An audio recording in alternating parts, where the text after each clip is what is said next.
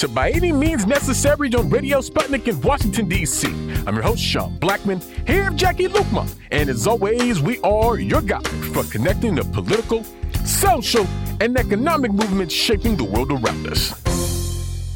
And today, on By Any Means Necessary, we will be discussing an attempt at having uh, what is basically a national Don't Say Gay bill.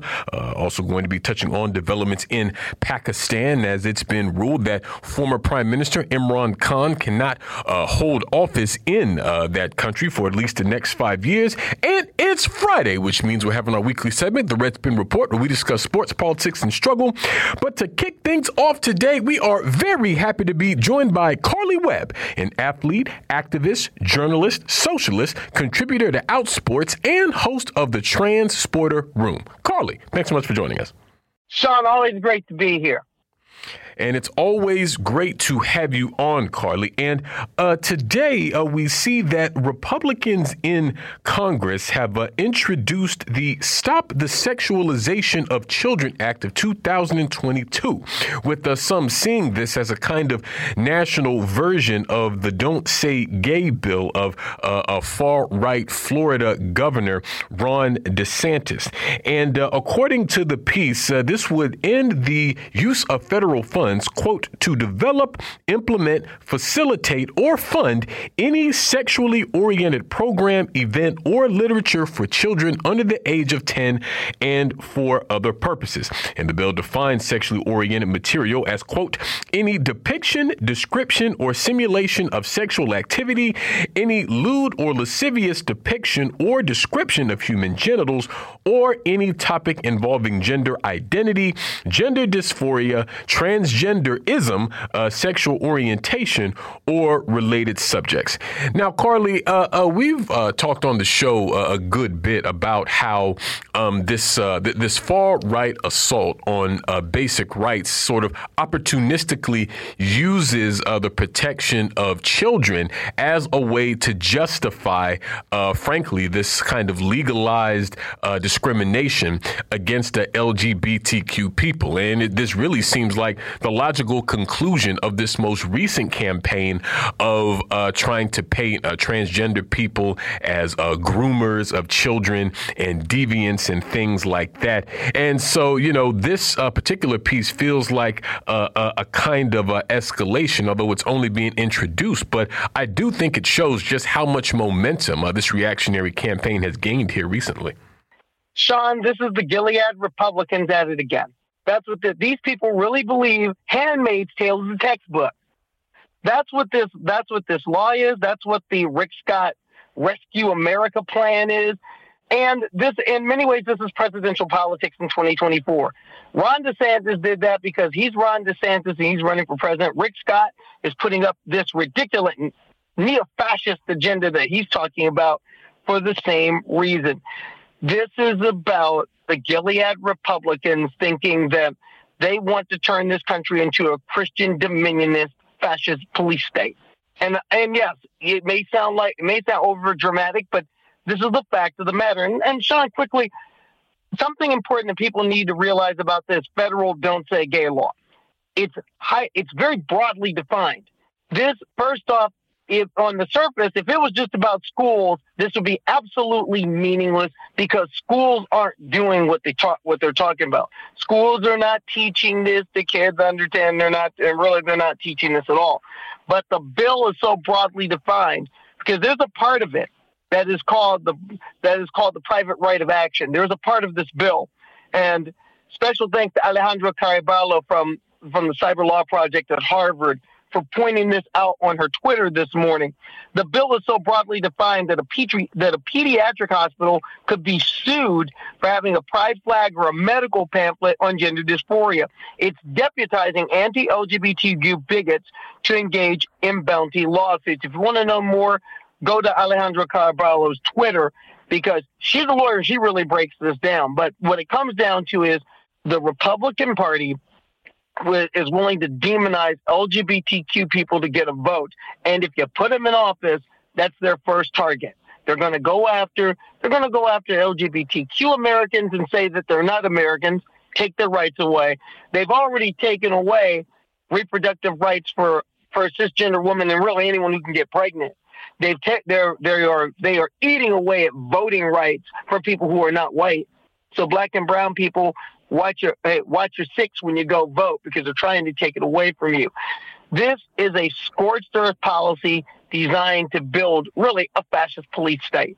And it's time for the working class of this country to wake up, gird up, come together, and hit the streets because it's your rights on the line, it's your job on the line, it's your health care on the line, it's your security on the line. Yeah, and you know, one thing that I noticed was some of the uh, you know language that was used within this bill, Karleigh, like namely the use of this word transgenderism, and that's one of these words that uh, uh, transphobes and homophobes use. Words like transgenderism or gender ideology, or maybe you know, lately I- have noticed people uh, describing themselves as gender critical. That that that's the new cool way of, of saying that you're a transphobe basically. But it's rooted in this idea that transgender people basically aren't real, that they're just kind of a, a concept that's uh, a, a, flight of fancy and fantasy um, in the, the, the fevered minds of the LGBTQ community and their supporters. You know what I mean? And so there's sort of a fundamental dehumanizing aspect uh, uh, to the way things like this are put forth, which I think sort of um, really shows what's really at play here, and that this is a part, as you're describing, it's part and parcel of um, this uh, violent campaign against uh, transgender folks, against LGBTQ people. And I personally would situate it within uh, this uh, broader campaign that we're discussing of uh, an all out attack on a number of basic rights. You know what I mean? I mean, basically, they took the 14 steps of fascism and they're running the playbook, Sean. That's what this is transgenderism gender ideology, ooh, spooky. Those term those terms at one time, transgenderism used to be a word. Then they re- used to be a term that was used medically, that was used by scientists. But then they realized it's rather archaic, so they stopped using it. But now the the Gilead Republicans have picked this up. The Gilead fascists, let's just call them what they are, have picked this up because the idea is if you can scare people if you can scare people against something, it makes it easier for them to mobilize against it. And if you can dehumanize people, you can eliminate people. If you can make people believe absurdities, you can make them commit atrocities. That's and that's what you're seeing here. What you're seeing is scare people, scare people about a, about a group of people that they don't know about, get them afraid, and then and and scared people can do very very evil things. History has shown us this. And that's what the Republicans are trying to do. That's what the Gilead fascist Republicans are trying to do. And the real sad thing is, is that the Democrats won't push back on it because they're afraid if they call them what they are, we might lose votes. That is why, again, it's not going to be won in the in the suites. This battle's got to be taken to the streets, which means, which means the American proletariat has got to start realizing that they're running the game on you and start standing up, stand shoulder to shoulder, be in the streets and say, no, you will not turn my country into Gilead. You will not turn my state into Gilead. We will fight you the way that the way that working people have always fought fascists. The machine that kills fascists is committed, united, working class. That's what kills fascists. Yeah, and you know, I'm just curious. You know, well, why do you use this term of uh, uh, Gilead and Gilead Republicans? I mean, it's you know, it's obviously like a, biblical reference, but uh, what are you really getting at? No, no. If you've ever, uh, you know, the the Margaret Atwood novel, *Handmaid's Tale*. Yeah. When when the Christian Dominionists took over, they changed the name of the country to the Republic of Gilead. Oh, okay. So and they so that's why I call them the Gilead Republicans. That's who they are call them what they're, they're the Gilead fascist Republicans.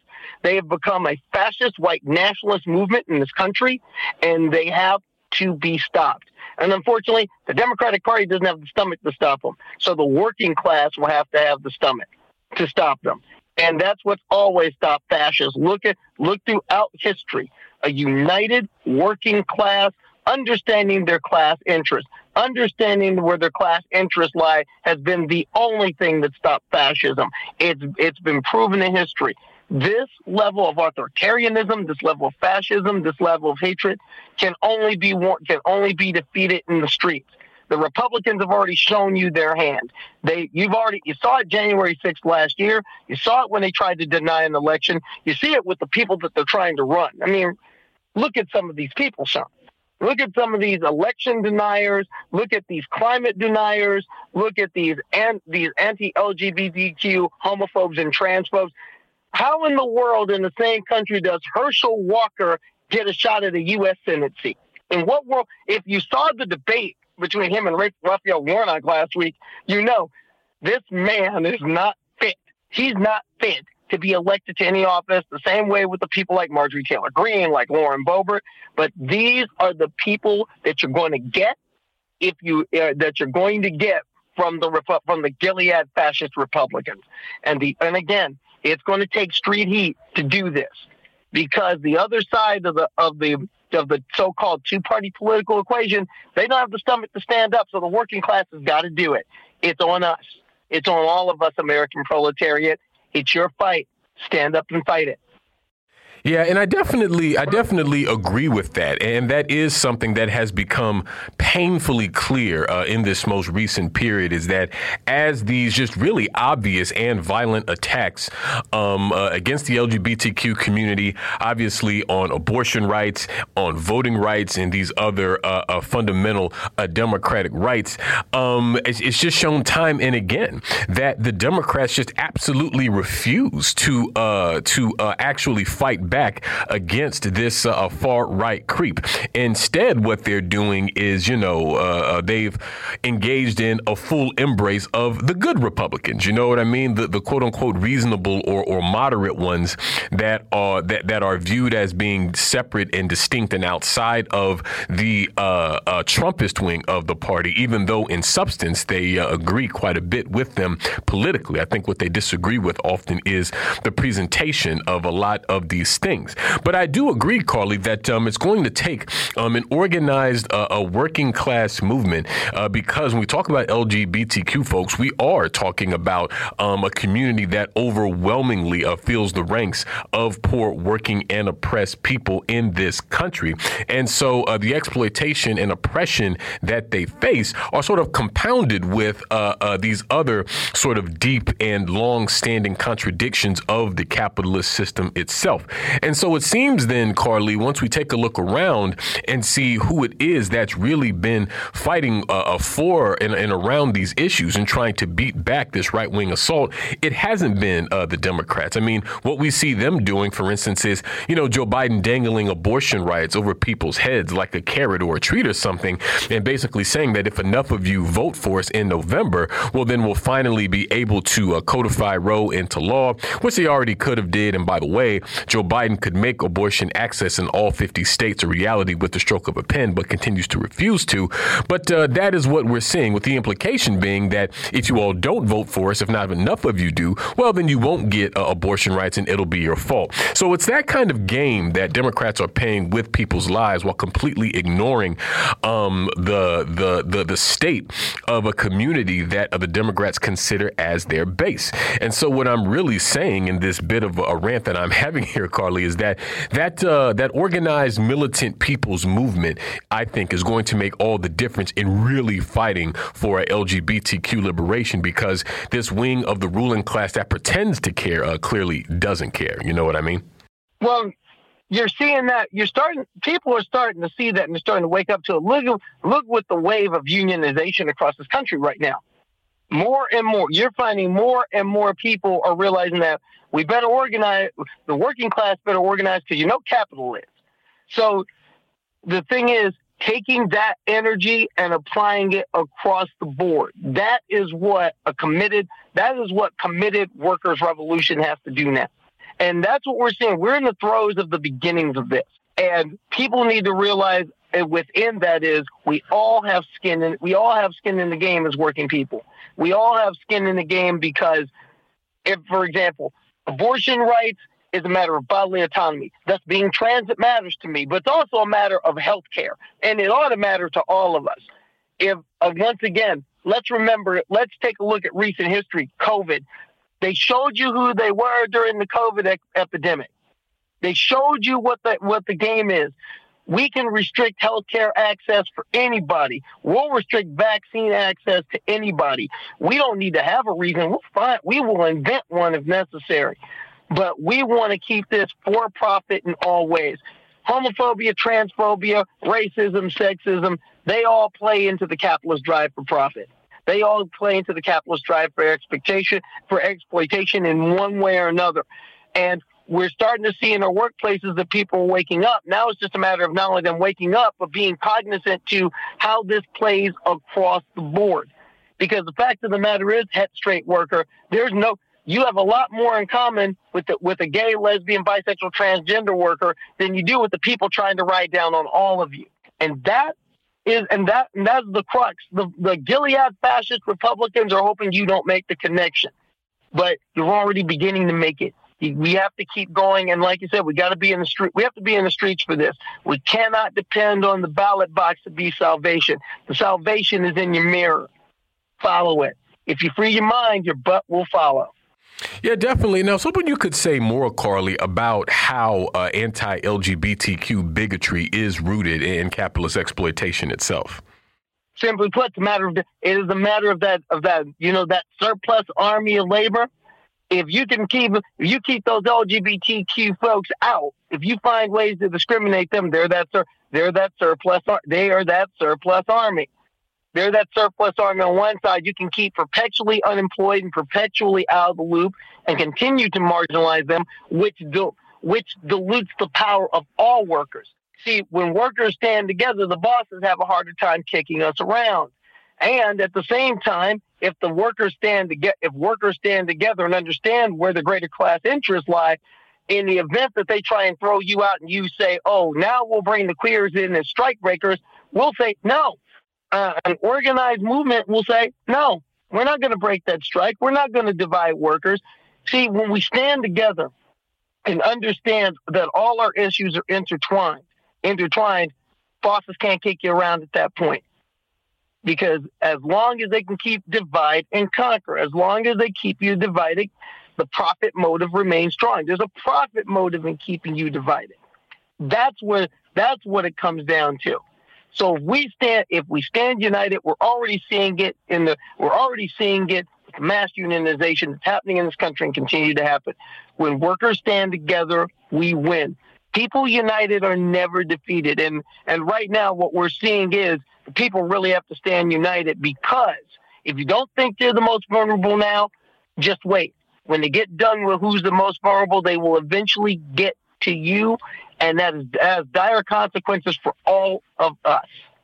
Yeah, and you know, that class question I think is so important when we talk about organizing across lines of division, Karleigh, because you're absolutely right that one of the ruling class's most devastating tools for maintaining power is dividing up the different sectors um, of the working class over, excuse me, over issues of race, over issues of gender, sexuality, uh, gender presentation, uh, religion, education, all of these sorts of things, all of these things designed to uh, keep us focused on each other. And this does, of course, create real contradictions. And I don't want to uh, pretend like it doesn't. But what we got to realize is the only way to um, overcome or to mitigate those contradictions is through the act of struggle against a common enemy that is uh, impacting us all. And it seems to me, Karleigh, that, uh, you know, basically we refuse to do that uh, at our own peril as uh, that sort of core understanding of class, that class consciousness seems like something that would be a real uh, uh, driving force in this kind of struggle and movement that we're saying needs to be organized. Well, that and that puts and that puts the onus on the back, especially of those of those of us who are involved in activism. We got to reach out. We got to reach out where the people are. We have to be where the people are to get them where they're going to be, and that's that's one reason why I've committed to activ- activism by my by myself, but also as a member of the Party for Socialism and Liberation, getting out there and talking to groups and working with groups and coalition and getting them to see the bigger picture. Because right now, because the bigger picture is being brought to you in living color, and you don't need NBC for it. The the Gilead fascist Republicans are sh- are showing you their hand. They are putting it right out there. They're bringing it to you straight, no chaser. big question is, what are you going? If you think it's not your fight too, read all their planks. Eventually, there's something there's something in there that gets to you that will attack you, that will take something away from you. It's not just about them, and really, we have to get out of the thinking of the them and us mentality. And that's one thing where I think le- where those of us on the left who are committed do drop the ball is that we is that we don't do well enough to make understand people. There's no us against them. There's just us. There is a them. Them are the people on top that are screwing you. But when it comes at the gut level workers, there's no us and them. It isn't those. It isn't those trans over there, those gays over there, those pushy women over there, those blacks over there. There's us, and it's time for us to stand shoulder to shoulder and march. It's it's past time because because the other side, the fascist, they're showing you who they are. They're telling you who they are. We need to believe them. Absolutely. Well, we thank you so much, Karleigh, for joining us today. We're going to leave it there. We'll move to a break here on By Any Means Necessary on Radio Sputnik and Washington, D.C. We'll be right back, so please stay with us. By any means necessary.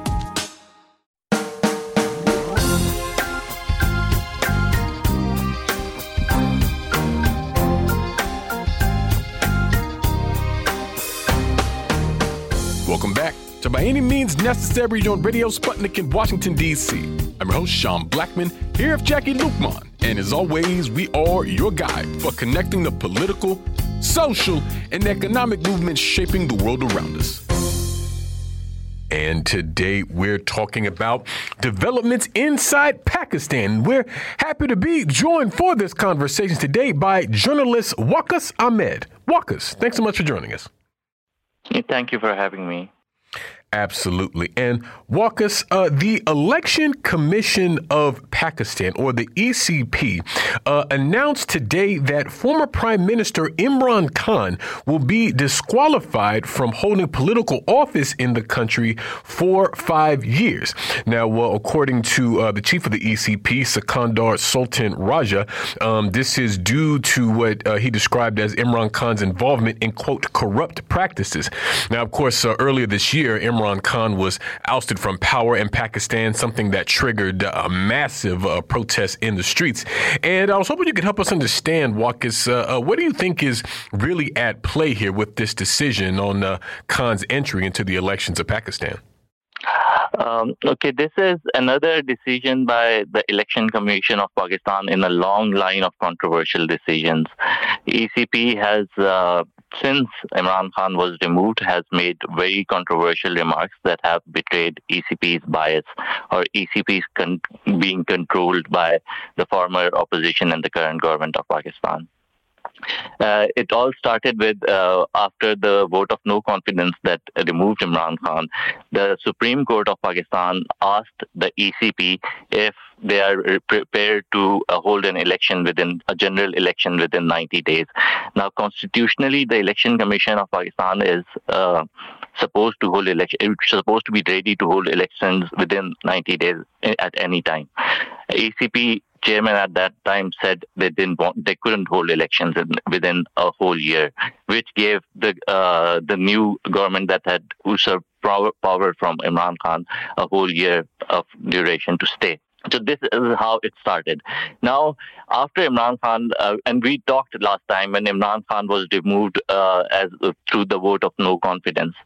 Since Imran Khan's removal, they have been trying to encircle him, and he, uh, uh, meanwhile, he, his popularity has grown massively in Pakistan.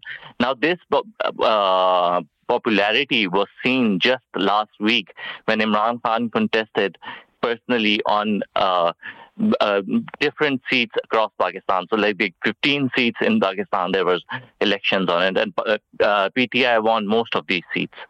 And we see Imran Khan's popularity in every election; it has been rising dramatically.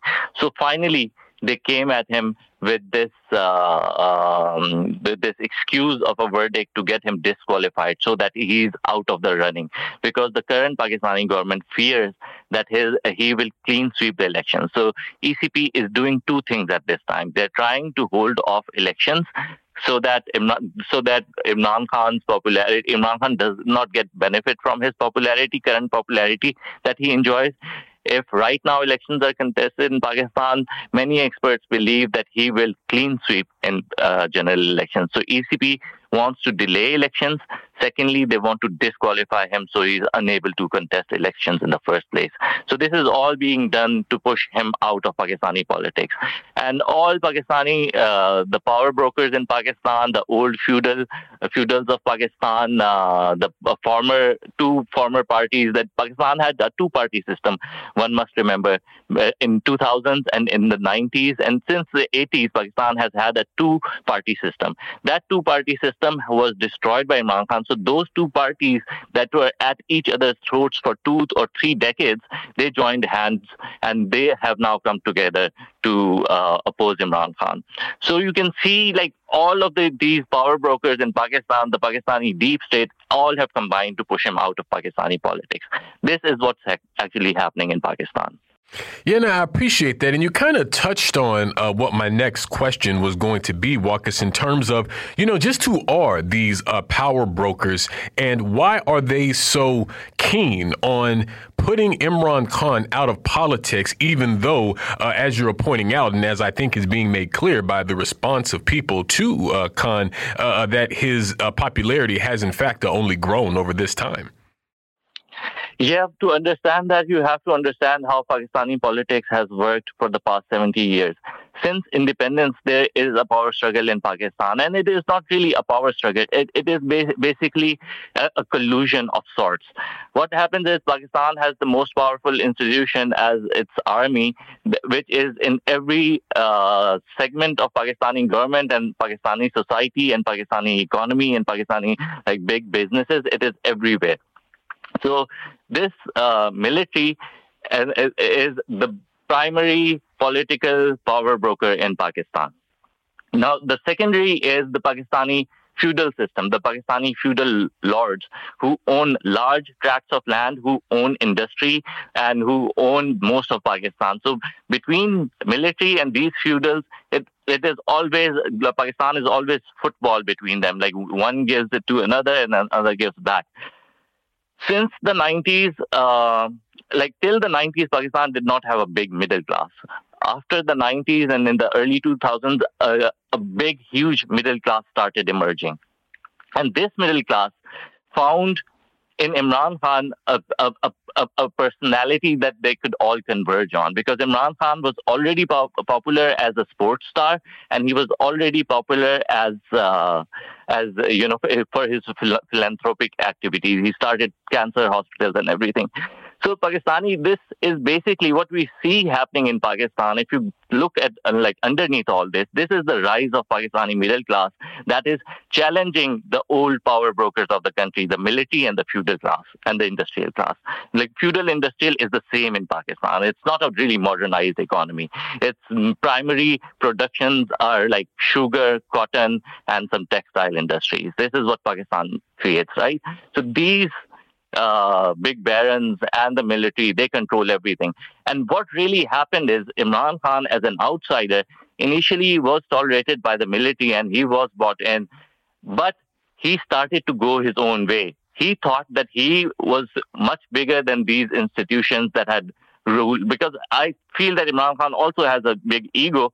So he tried to make his own decisions uh, going against the Pakistani military. That is why he was removed and uh, military sought help of old feudals and old parties that were powerful in Pakistan and that still enjoy certain power in Pakistan. Yeah, and I'm also curious uh, because I think, as you say, understanding the, these class dynamics and how um, it's uh, emerged and developed in Pakistan over the last several decades has uh, a serious impact on how politics are conducted in the country today. And I mean, in terms of uh, uh, these uh, ruling forces that have been trying to keep Imran Khan out of the politics of the country, I mean, um, is there any connection to them and some uh, uh, other forces or, or, other class interests, whether in the West, uh, elsewhere in uh, uh, the region, or are they basically just sort of operating out of a kind of, you know, just sort of internal class dynamic? Just, you know, how, how deep is this network of people here that are currently in power in Pakistan? Uh, the powerful people in Pakistan have been powerful for a long time. So ex- external actors in Pakistan or any foreign countries who have influence in Pakistan are connected to them. For example, um, the U.S. likes to exclusively uh, interact with the Pakistani military when it comes to matters of Pakistani foreign policy. This is a thing that where like Democrats in America prefer to deal with dictators in Pakistan rather than politicians in Pakistan, and which is a huge mistake to not engage with the democratically elected leaders of a country, but to uh, to decide to make decisions about a country of 200 million with just one man who you know heads an institution and does not enjoy popular support. But this has been happening for a long time, and it is the same for rulers of Saudi Arabia, for rulers of UAE. They have business like for example, Nawaz Sharif has business dealings with the ruler, ruling family in Saudi Arabia. And Nawaz Sharif has the former prime minister of Pakistan has factories in Saudi Arabia. Nawaz Sharif, while he was prime minister, was had owned a company in Dubai, in UAE, and he was an employee while he was the prime minister of Pakistan. He was an employee of that, you know, uh, organization based in Dubai uh, he he needed that because he wanted to launder money through Dubai to UK. Now, rulers of Dubai know, rulers of UAE know that Nawaz Sharif is, you know, laundering money through their country to other countries, and uh, people in UK know that Nawaz Sharif owns apartments in UK that he claims he does not own in Pakistan. You know, so all of these people know they they know what these people are up to and they leverage these things to have any leverage over Pakistani foreign policy. So because Pakistan is ruled by this corrupt mafia, these like these foreign po- uh, powers have leverage over Pakistani foreign policy through them, and this system works out for all of them. You know, when there is a democratically elected, actual democratically elected government in Pakistan, say Imran Khan, or maybe someone better than Imran Khan, who is actually like maybe uh, much smarter at it than Imran Khan, he would make give all these powers a very tough time when negotiating on behalf of Pakistan when it comes to you know matters of bilateral interest. So it is really important for these foreign countries to support Pakistani corrupt mafia, which is happening. You know, after the vote of no confidence, after military inter- uh, interference in Pakistani politics, after so many activists were picked up, tortured in Pakistan within the past months, human rights violations that have been unprecedented in Pakistan, the sitting MNAs and uh, uh, you know uh, political advisors to Prime Minister, he, uh, Imran Khan was stripped and tortured. So, but no, none of these countries said anything. No, there was no international outrage about like the human rights situation in Pakistan because it is all in support of this corrupt mafia that enjoys this support from uh, like external actors, and then it could, uh, you know, continue their dirty work at home. Yeah, and based on what you just said, uh, uh, you know, uh, in terms of you laid out what some of the conditions have been like in the country here recently, because as we've been discussing, we've got these uh, powerful ruling elements trying to keep a, a popular uh, leader out of power. And so, you know, what impact does that have on the political and the social situation inside Pakistan, which is experiencing sort of its own uh, economic economic issues. I mean, uh, uh, recently, earlier this year, there was serious uh, flooding that happened in the country as well. I mean, it just feels like the country is faced with a number of uh, serious issues that are uh, uh, happening all at once. And so, how does this move, particularly because of reports that following this announcement of Imran Khan being barred from office for five years, itself sparked some protests? And so, what has this campaign, if you will, sort of meant for uh, politics inside the country, from your understanding? The situation, and uh, this is a really good question. The situation in Pakistan is really volatile right now. It has, it is probably the worst it has been in its history, and it is like not being appreciated as such. You know, it is really bad uh, because the economy is in the worst state all time. On top of that, they got floods that have been the worst in Pakistani history. So it is like the most extreme things are happening right now. And on top of this, they removed a political, a popular political leader. So this has resulted in a huge amount of anger, not just at the Pakistani corrupt political elite, the former, uh, you know, the, the, these feudals, but it has also resulted in a huge amount of backlash against Pakistani military.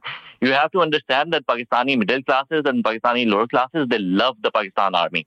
They have historically loved the Pakistani military. And every time a military coup has happened in Pakistan's history, every time a military dictator has come into in Pakistan, they have been welcomed by the people throughout history. This is the first time there is actually some massive, you know, um, uh, middle class backlash against, you know, military favoring the old corrupt elite. Uh, and uh, this results in, you know, these institutions, their power erodes because of because, because of all this. And right now we see Pakistani institution not having enough control inside Pakistan, so which makes uh, the situation even more volatile. It's ripe for revolution of sorts. But the thing is, there is no revolutionary leadership in Pakistan. It's, it's Imran Khan. Imran Khan is, after all said and done, he's st- still a constitutionalist. He will follow Pakistani constitution. If they send him to jail, he will go to jail. So uh, uh, uh, this is the situation in Pakistan, and it's like leaderless chaos right now. Uh, I don't know what will happen from this. Yeah, and you, you a little bit earlier you sort of touched on uh, uh, you know uh, external forces and their orientation towards uh, Pakistan, and I'm always wondering, you know, Waqas, what um, issues like this mean for countries in a uh, regional sense. And I mean, you know, what what do you think of the situation inside Pakistan? How does it reflect on other issues happening uh, in that kind of excuse me in that South Asia region, or do you see it having any uh, ripple effects in that uh, part of the world? I don't. I don't think this will have any ripple effect. Uh, but it does uh, change Pakistan's relationship uh, with its uh, neighbors. Like the, apparently, this government prefers taking a few steps back from China, and that changes, uh, you know, Pakistan's geographic geopolitical alignment slightly. And if Imran Khan is back in power, he uh, will have he probably will not have at least initially good relationship with the US because of all this he believes has been orchestrated by the US. So um, that you know that would change Pakistan's geopolitical alignment, which it, it, it feels like Imran Khan will eventually come into power because the this uh, massive public support does not seem to stop.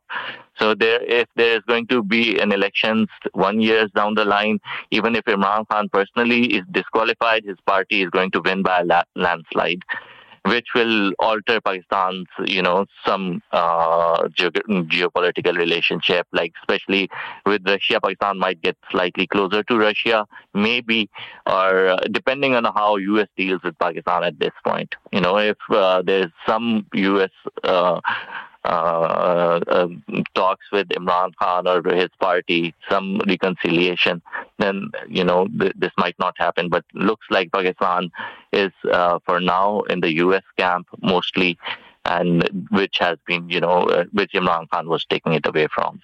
Definitely. Well, we thank you so much, Waqas, for joining us today. We're going to leave it there and move to a break here on By Any Means Necessary on Radio Sputnik in Washington, D.C.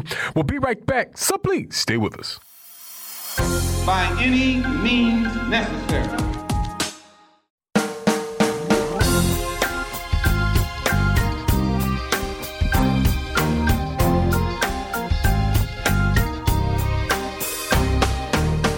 Welcome back to By Any Means Necessary on Radio Sputnik in Washington, D.C. I'm your host, Sean Blackmon, here with Jacquie Luqman. And as always, we are your guide for connecting the political, social, and economic movements shaping the world around us. And it's Friday, which means it's time for another edition of our weekly segment, The Red Spin Report, where we discuss sports, politics, and struggle. Today, being joined by Miguel Garcia of the AntiConquista Collective, also the host and creator of the Sports as a Weapon podcast. Miguel, thanks so much for joining us. Hey, Sean and Jacquie, good to be back. Hope you all are doing well. Absolutely. And uh, Miguel, uh, Indianapolis Colts owner Jim Irsay has become uh, the first NFL owner to publicly call for uh, a serious consideration into the remover of Dan Snyder, the owner of the Washington Commanders, from uh, NFL ownership. And uh, he recently did an interview scrum at some fall meetings earlier this week discussing uh, Snyder's actions and activities as uh, owner of a team, quote, gravely concerning. He said, I believe there is merit to removing him as owner of the Commanders. There's consideration that he should be removed. Now, Miguel, just last week we were talking about the reports of, uh, you know, the, the kind of uh, grumblings that's been happening amongst uh, certain levels in the NFL about wanting Snyder to be gone, and Snyder uh, uh, reportedly talking about how much dirt he basically has on um, a number of uh, different people high up in the National Football League, uh, seemingly making the statement, if they're to be believed, that uh, if he goes down, he intends to take some people with him. And so, I mean, you know, uh, I think that uh, there's a part of this that perhaps is kind of a second or third hand, but it does seem clear that there is a sentiment within the higher levels of the league to uh, remove Snyder. And so, I'm just wondering not only what you think of Jim Irsay's comments here, but I mean, what do you think is really at play with this whole Dan Snyder issue? Um, so when I first heard the story of Jim Irsay, uh, as you said, he's literally the first owner to come out publicly saying it's time to uh, oust Dan Snyder from owning the Washington Commanders after all these scandals. Um, and throughout the decades of all the issues with Dan Snyder, um, I was a little surprised because usually the owners kind of stick together and don't really, you know, uh, say anything about the other owners. Um, they, they usually stick together on stuff like this. So I was a little surprised that this actually happened, and it was one of the first owners to actually say this public, publicly that we want to get Dan Snyder out, and that we probably have the votes to do it. Um, they need 24 owners out of the 32 owners to vote uh, Dan Snyder out. But I'm also not surprised someone came out because to to publicly say they want Snyder out because they might be feeling scared from, as you said, Dan Snyder coming out last week saying if he goes down, he got all this dirt on all these owners. Uh, one of them being also Jerry Jones. Um, so even that just uh, Dan Snyder making that threat, hey, if you guys if you guys take me down, I'm gonna bring out all the dirt on all of you. All you pretty much most of these owners are billionaires. Um, all the dirt on all of you. Um, so it's kind of like the owners here, Jim Irsay representing most of the owners with him coming out publicly is pretty much trying to protect all the other owners from getting their dirt out now that uh it's so I think that's probably the main reason that they came out here publicly to to say they want Snyder out. Um, but honestly, Snyder probably does have a lot of dirt on these owners. Um, let's just say with Jim Irsay, I don't know if there's any current dirt on him, but he's had some issues in the past. Um, he's he's got he's gotten arrested for DUIs in the past and had those scandals. So you know he's not like a clean owner here in that sense.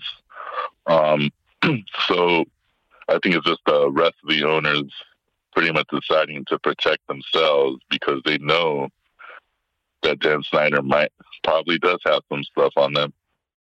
Yeah, and I'm just wondering, like, what is it about Snyder that has created such a uh, a serious response from what I think you accurately describe, uh, Miguel, as a pretty insular group of, of very wealthy people who typically don't uh, criticize each other? I mean, certainly, and I think what we've been learning here recently sort of proves this. Certainly, uh, Dan Snyder is not the only NFL owner or higher up in the league with uh, skeletons in his closet, and so I mean, what is it about Snyder that really uh, you know, uh, gins up this kind of feeling? I mean, is, it just how uh, public and uh, consistent a lot of these scandals are, or, or, what do you think?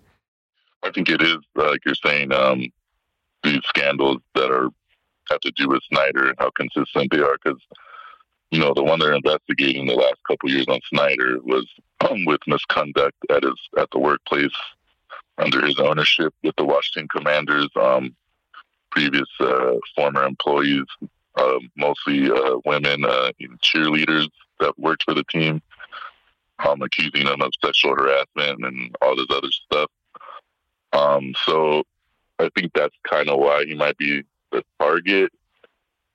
And also, I think him just being the target kind of like helps the NFL kind of, hey, if we take Dan Snyder out, and kind of like trying to show to the public, hey, we're, we're trying to clean clean our, the bad guys out of our ownership, even though they know they all got they all got scandals. They're all billionaires. They're all capitalists. Um, you know, they exploit people as billionaire capitalists.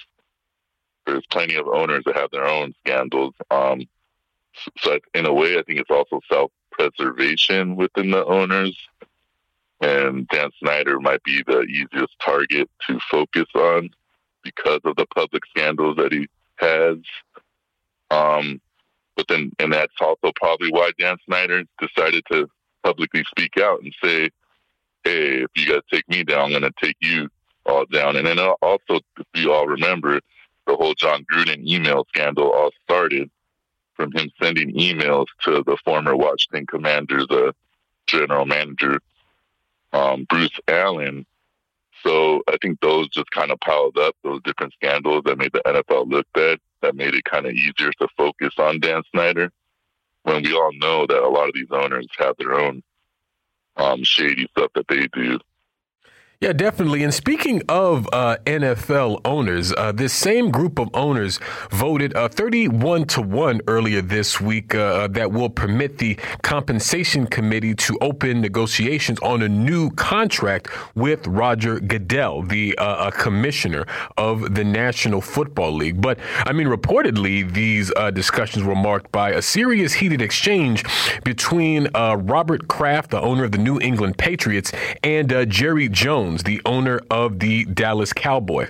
Now, uh, according to ESPN, they were told by some unnamed sources that uh, uh, Robert Kraft was a part of the majority, with uh, Jerry Jones being the lone dissenter, uh, with Jones reportedly telling Kraft, "Don't f with me" and things like this. And this also wasn't the first time that Jerry Jones has uh, spoken out against a new contract for Roger Goodell. And I'm just wondering, you know, what is really at issue here in terms of Jones and uh, Goodell as far as this whole contract business? So this kind of goes back to the last um, contract that they gave Roger Goodell. So if people don't know, Roger Goodell is the commissioner of the NFL. He's been the commissioner for over a decade. I can't remember how long now, maybe almost 15 years. Um, but the last time he had to do a contract extension in 2017, Jerry Jones was also the owner that spoke out that kind of wanted to, uh, that kind of critiqued Roger Goodell um, and the way he's running the NFL because pretty much Roger Goodell works for the owners. Um, they decide his contract. They decide who the commissioner will be to run the team. So really, all his bosses are the 32 NFL owners. But as you said, 31 out of 32 voted to enter these new contract negotiations to get them, give them a new extension, except for Jerry Jones. So Jerry Jones is probably the most powerful owner in the NFL um, and has been for a while. and him being the only one against this was also a little surprising because usually, because of his power as the Dallas Cowboys owner, he usually will have few other owners on its side on stuff like this. Um, but it does go back to that previous contract negotiations they had with Goodell, where Jerry Jones spoke out, and they pretty much changed Jerry. Uh, they changed Roger Goodell's contract structure the last time. Before he would have a salary, but this last contract extension in 2017, when Jerry Jones, Jerry Jones made sure that I guess his contract wasn't salary and it was based on performance bonuses. Um, so it does go back to that, I guess, that beef that Jerry Jones has um, the other interesting thing here is him and Rob, him and Kraft uh, getting to a heated exchange because Robert Kraft is probably him and Jerry Jones are prob- probably the two most powerful owners in the NFL. Robert Kraft owns the New England Patriots.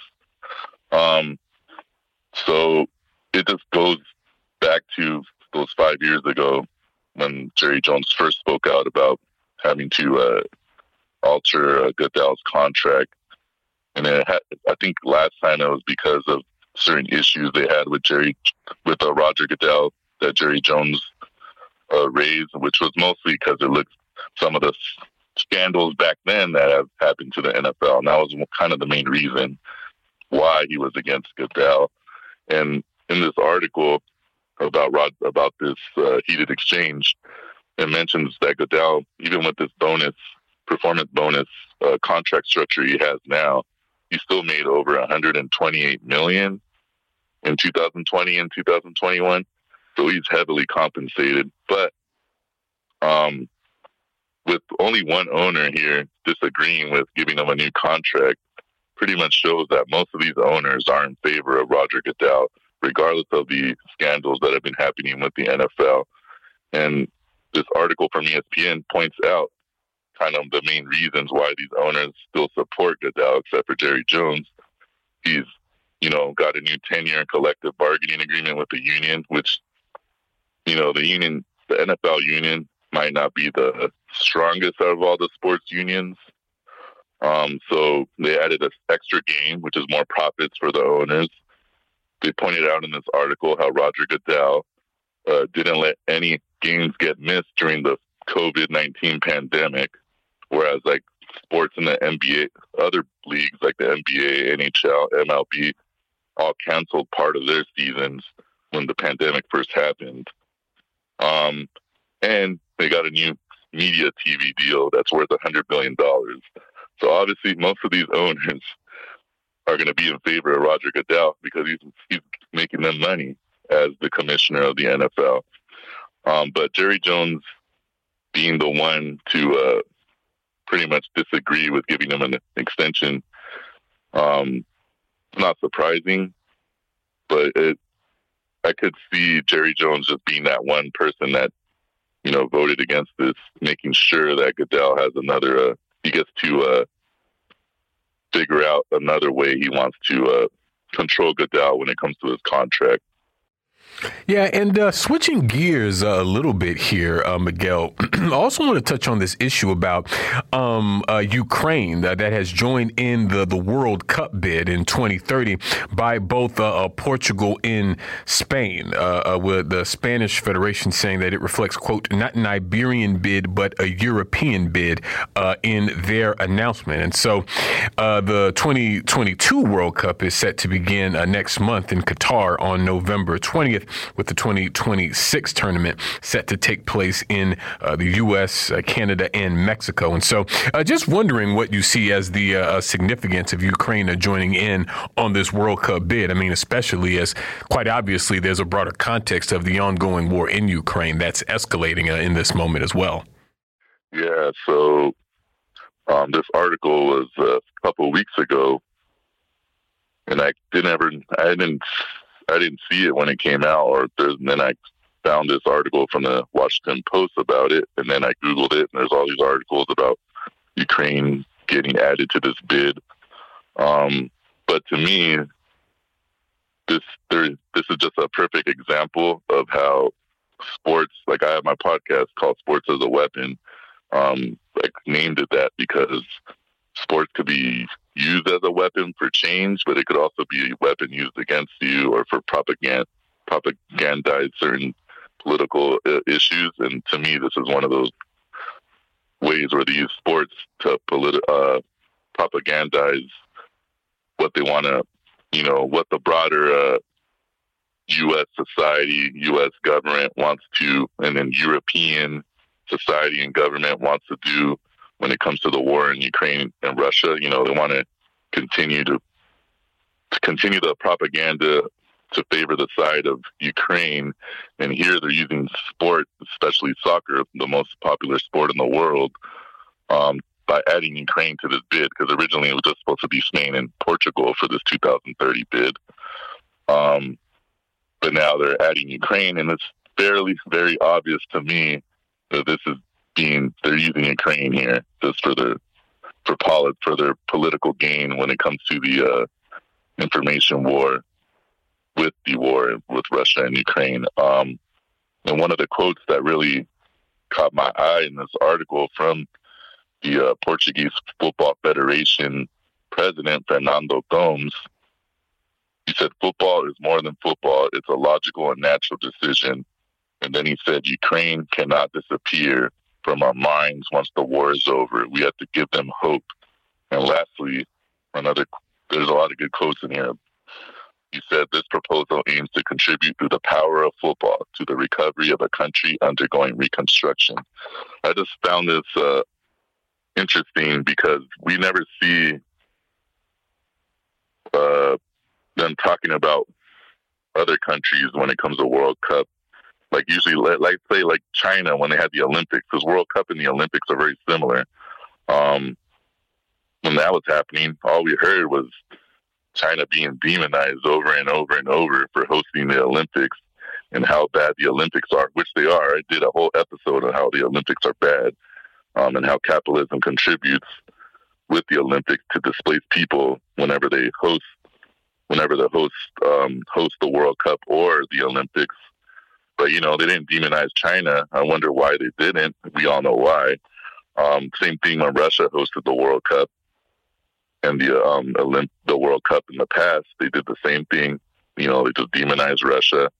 But here they are with Ukraine, you know, using the World Cup as a positive for football and to, you know, the power of football, the recovery of a country. Like, it's just the perfect example of how they're using sport to continue their uh, geopolitical aim, even though, you know, FIFA here is not really involved in military geopolitics. You know, they're they're part of those powerful elite of they're the powerful elite of this sport, and they know that this will just uh, be another way to help, you know, the rest of the capitalist class who mostly support this uh, to support Ukraine um, with the war, with NATO, everything. Um, so I just thought it was a perfect example of how sport can be used for for propaganda, pretty much. Definitely. Well, we thank you so much, Miguel, for joining us today. We're going to leave it there and move to a break here on By Any Means Necessary on Radio Sputnik in Washington, D.C. We'll be right back, so please stay with us. By any means necessary.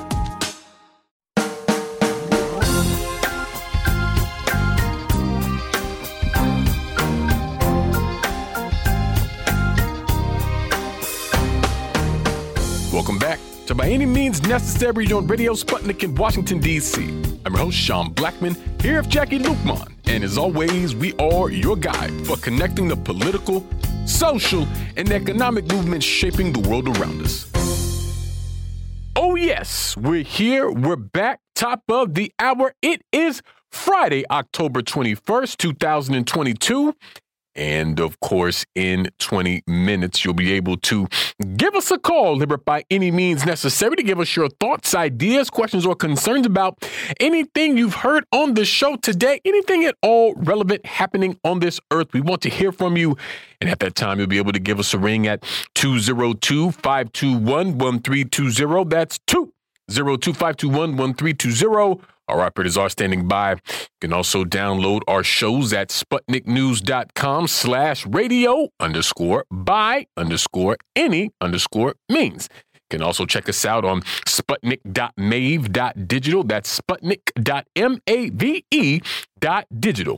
You can follow us on social media, uh, Facebook and Twitter.com slash BAM necessary. And as always, we are streaming live at rumble.com slash C as in cat slash BAM necessary. But wherever you are in this world, we want to hear from you. We most certainly do. And at the top of the hour today, the House Select Committee on the January 6th attack has officially sent a subpoena to former President Donald J. Trump. Of course, uh, dealing with his uh, central role in organizing and facilitating and ordering the uh, uh armed attack on the Capitol on uh, January 6, 2021. And uh, the subpoena was issued to try to compel Trump to try to sit for a deposition under oath and to provide certain documents. according to the piece it is for, quote, one or more days of deposition testimony beginning on or about November 14th. And so, I mean, uh, how uh, Trump himself will respond to this, I think, will be interesting to see, to say the very least. Also, speaking of Trump and uh, January 6th, uh, Steve Bannon, of course, a former head of uh, uh, Breitbart and former uh, Trump advisor, um, has been sentenced to four months of prison for contempt of Congress uh, for uh, uh, sort of his refusal to cooperate with this same investigation of uh, January 6th. Things like this. Uh, also being reported that uh, the United Nations Security Council has approved a quote sanctions regime uh, against one Jimmy Barbecue Cherizier of uh, uh, Haiti with his uh, G9 group. according to the resolution, quote, Jimmy Cherizier, aka Barbecue, has engaged in acts that threaten the peace, security, and stability of Haiti and has planned, directed, or committed acts that constitute serious human rights abuses. Now, we've been discussing on the show, uh, number one, about how uh, some of the wealthy ruling families of Haiti and also the core group and others are uh, most likely responsible for uh, uh, the arming and funding of a lot of these different groups. But the focus on in the, uh, an individual, be it Cherizier or whoever else, uh, honestly feels like a kind of deflection play so that the attention is turned from the real gangs uh, that are uh, plaguing Haiti in this moment. And uh, as we've been noting here on the show, is that Haiti's chief issue, its main problem, actually is imperialism. That's sort of the real gang issue in the country. But be that as it may, we're happy to be joined for the hour today by Chuck Modiano, a justice journalist and sports writer for Deadspin. Chuck, thanks so much for joining us. Sean, great to be here today. Absolutely. And it's great to have you, Chuck. And I wanted to start today by uh, discussing ongoing protest for uh, uh, David Lazarus, who was uh, shot and killed uh, earlier this year here in D.C. by uh, an off duty commander by the name of Jason Bagshaw, who was infamous amongst the local movement in the streets here in D.C. as someone known for being violent against protesters. So, I mean, to begin, Chuck, if you could give us sort of a refresher on what happened to uh, Lazarus Wilson and where things stand with his case today. Right. Well, um, correct. Bagshaw is infamous. And what you have to know, this happened back in July. And Bagshaw was off duty. And he was at a bar with his wife. Um, and they were drinking at this bar. And um, Lazarus Wilson, he is in the street and he got in a uh, sort of an altercation with with someone else. Uh, not, not it was it didn't wasn't physical or anything like that. Um, and he was in the street, and he he had a gun. And what happened is Bagshaw turned around, and he shot. Uh, we have some video, and he shot Lazarus. He didn't try to de-escalate. He didn't uh, notify himself. He was uh, in plain clothes. And it was boom, boom. And when the protest community heard this, we said, oh my God, it's Bagshaw, because they're in the protest community everyone was saying it's only a matter of time between Bagshaw kills a man because of his in- incredible history. And what the family it came this weekend from Philadelphia, the reason they came to protest, there have been ongoing protests, but coming from Philadelphia, mother and, and other family members is a long way because Bagshaw was um, back on the force now, back on the force. And one family member told me, well, we're worried he's going to kill someone else too. We also want justice for our son. So there are a lot of issues here, right? There are a lot of issues there. The fact that uh, Lazarus had a gun makes it will make it almost impossible to get a conviction because that's just way it's, it's impossible when you don't have a gun. That's the history of DC police. But just mere having a gun does not mean someone should be shot. Does not mean some uh, uh, an officer should not um, say who they are. But but but there, the other layers are that he was never given a breathalyzer test. Bagshaw was at a bar drinking and was never given a breathalyzer test. That should have been standard operation operating procedure. And this is what the mother told me last Saturday when I interviewed her. Was very angry uh, about that. So what the community and the family are asking for is full transparency that that which never happened.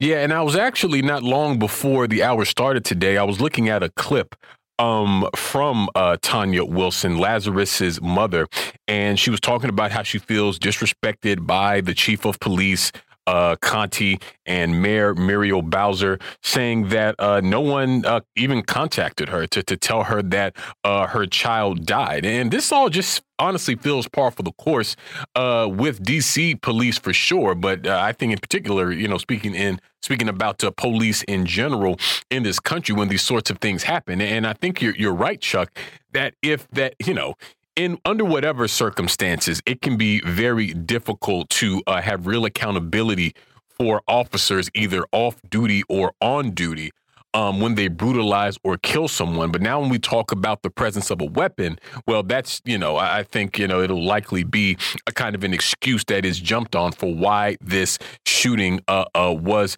justified. And so it seems that there's always some reason why the police were ultimately correct. And it, can never sort of be acknowledged that uh, uh, they acted in a way that was either incorrect or too knee jerk or too violent uh, or what have you which I think is precisely why we continue to see uh, so many continuing uh, protests around uh, police killings and police violence, be it around Lazarus Wilson or any other number of people that we can name. And I think it also goes to show, Chuck, why it's important that we continue to have a movement against uh, racist police terror because I mean we see the response from you know elected officials and uh, things like that, and so in terms of keeping the issue um, at the forefront of people's consciousness and uh, in terms of really fighting, you know, for justice for people, it seems like that's going to have to come from the streets because those in the hall of power uh, uh, don't seem terribly interested in that sense. Well, that's that's exactly right, and. Um and yeah, and that was the interview you allude to. I, would interviewed um, the mother, and, and she did say to the mayor, I, I never got condolences. She did say to the chief of police, no one gave me condolences. The only phone call I've gotten was to hear that my son is dead. And so, and now you're putting this man back on the street. And I think that is the, the issue to begin with. That we can all talk about is the infamous Jason Bagshaw. I've spoken with uh, Bagshaw many, many times um, in the street covering protests. Everybody has. He would engage with uh, with protesters. He, he would smile and talk cordially, and then he would act in a very um, aggressive manner, if not criminal manner. Multiple occasions, we have videos of this. Of he, he would run to a a, a snack van that was supporting protesters and break the window and, and run and do that when the, the van was doing nothing. We've seen him being overly aggressive in arrest um, with protesters, and that, and that, that includes the arrest of um, the mother of Karon Hylton, who was killed, and, and Terrence Sutton is a DC police officer going to trial as we speak. So you have this history, and this history is on video. And why is what um, Tanya Wilson said so important because Jason Bagshaw was elevated and promoted to Commander Bagshaw. You see Lieutenant Bagshaw in this 2020 uh, uprising. So the very behavior that got the ire of all the protesters, aggressive and, and, and more than aggressive, even uh, uh, potentially criminal behavior from, from one of my eyes on video see. That got you a promotion. That got you a promotion. And this happens, and that got you back on the street. And if you were about doing your job, the very least you would have done is given a breathalyzer because the breathalyzer is so critical because we could we could have actually tangible um, data if he, he broke the law, if he if he was uh, uh, um, drunk because he didn't announce himself and he just turned around and started shooting.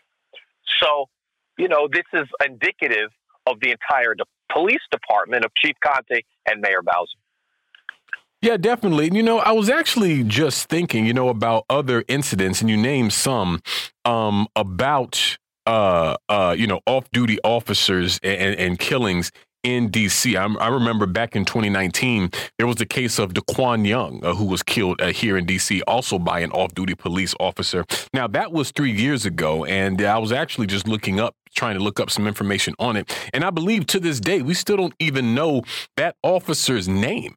And so you can imagine if your child, someone you knew, someone you cared about, was killed in this way, and you don't even, uh, uh, you're not even able to uh, know that person's name. And we know that if the shoe was on the other foot, that you know, if if if it was in fact, you know, a someone who uh, harmed a, a police officer, then there would be no hiding from them. You know, uh, uh, civilians don't have this uh, expectation of uh, protection or or privacy or having their identity hidden a- a- out of an effort to carry out that protection when it comes to the police. But when the shoe is on the other foot, well, then we know that uh, police oftentimes have that kind of institutional protection. And so I don't think it can be overstated, uh, uh, Chuck, the fact that the police um, are a protected group in the United States. They have uh, uh, benefits and perks and even a separate Bill of Rights that uh, the rest of us aren't able to enjoy. And that's precisely because of the role they play in this capitalist system, which is ultimately to protect property and serve the interest of the ruling class. And, uh, you know, I think we often make the mistake, people often make the mistake of thinking that uh, when the police say they protect and serve, that they're supposed to protect and serve us. But no, there's a distinct class character to the way policing looks um, under this system and understanding how white supremacy is also uh, built into this system as well. It's precisely why there is such a racialized character to police murder and to police violence. You know what I mean? And so, as such, it, it is those same class interests that city governments are often beholden to. In this case, the uh, administration of Mayor uh, Muriel Bowser and uh, uh current police chief Richard Contee. And, you know, for people who live outside of D.C., I mean, you know, even though Muriel Bowser, who has this reputation of being a so called progressive, I mean, she supports the D.C. police every single, excuse me, she uh, supports the DC police every single time they brutalize or kill someone uh, without exception. I mean, I, I defy anyone to uh, find an example of where the DC police brutalize or kill someone and uh, Bowser uh, wasn't basically in support of them. You know what I mean? But then when we go back to her connections to, you know, Mike Bloomberg, Mr. Uh, uh, Stop and Frisk himself. And so even in the city, even in a supposedly progressive city with prominent black leadership, we still see these same issues of racist police terror, uh, uh, Chuck. And so, as such, I think it shows sort of the deep systemic root of it and not necessarily uh, whether or not uh, the local leadership has a D or a R behind their name. You know what I mean? know what you mean. And I want to elaborate on the point you mentioned about Michael Bloomberg, who is renowned for his uh, stop and frisk terror, which it, it happened in New York City under his watch, where nearly, I think, 90% of everyone who was stopped and frisked was African American or Latino. And um, that is um, Mayor Bowser's mentor. That is in, in this most recent campaign for president when Michael Bloomberg was running for president. Remember, there was a short time before he, he left. That is who uh, Mayor Bowser endorsed. And that's her mentor. But more importantly than that, the, the, policies that exist in D.C., the stop and frisk policies, and we have reports to, to prove this, are identical to the stop and frisk policies that happened in New York City under Bloomberg, but without the, the, the mass attention. So when you say Michael Bloomberg, people say, oh my God, stop and frisk. They'll point to, to, to the reports done by, I think it was the New York Civil Liberties Union. Well, we have the same reports here in D.C., but there's not a piece. And I think you saw beyond the, the, the killing, we saw um, a, a, week and a half ago, there was a climate strike, uh, climate protest um, in D.C. Uh, with the World Bank and all of that. And all week, it was a predominantly, they're predominantly white protesters, and they're white protesters, and there were a few black protesters.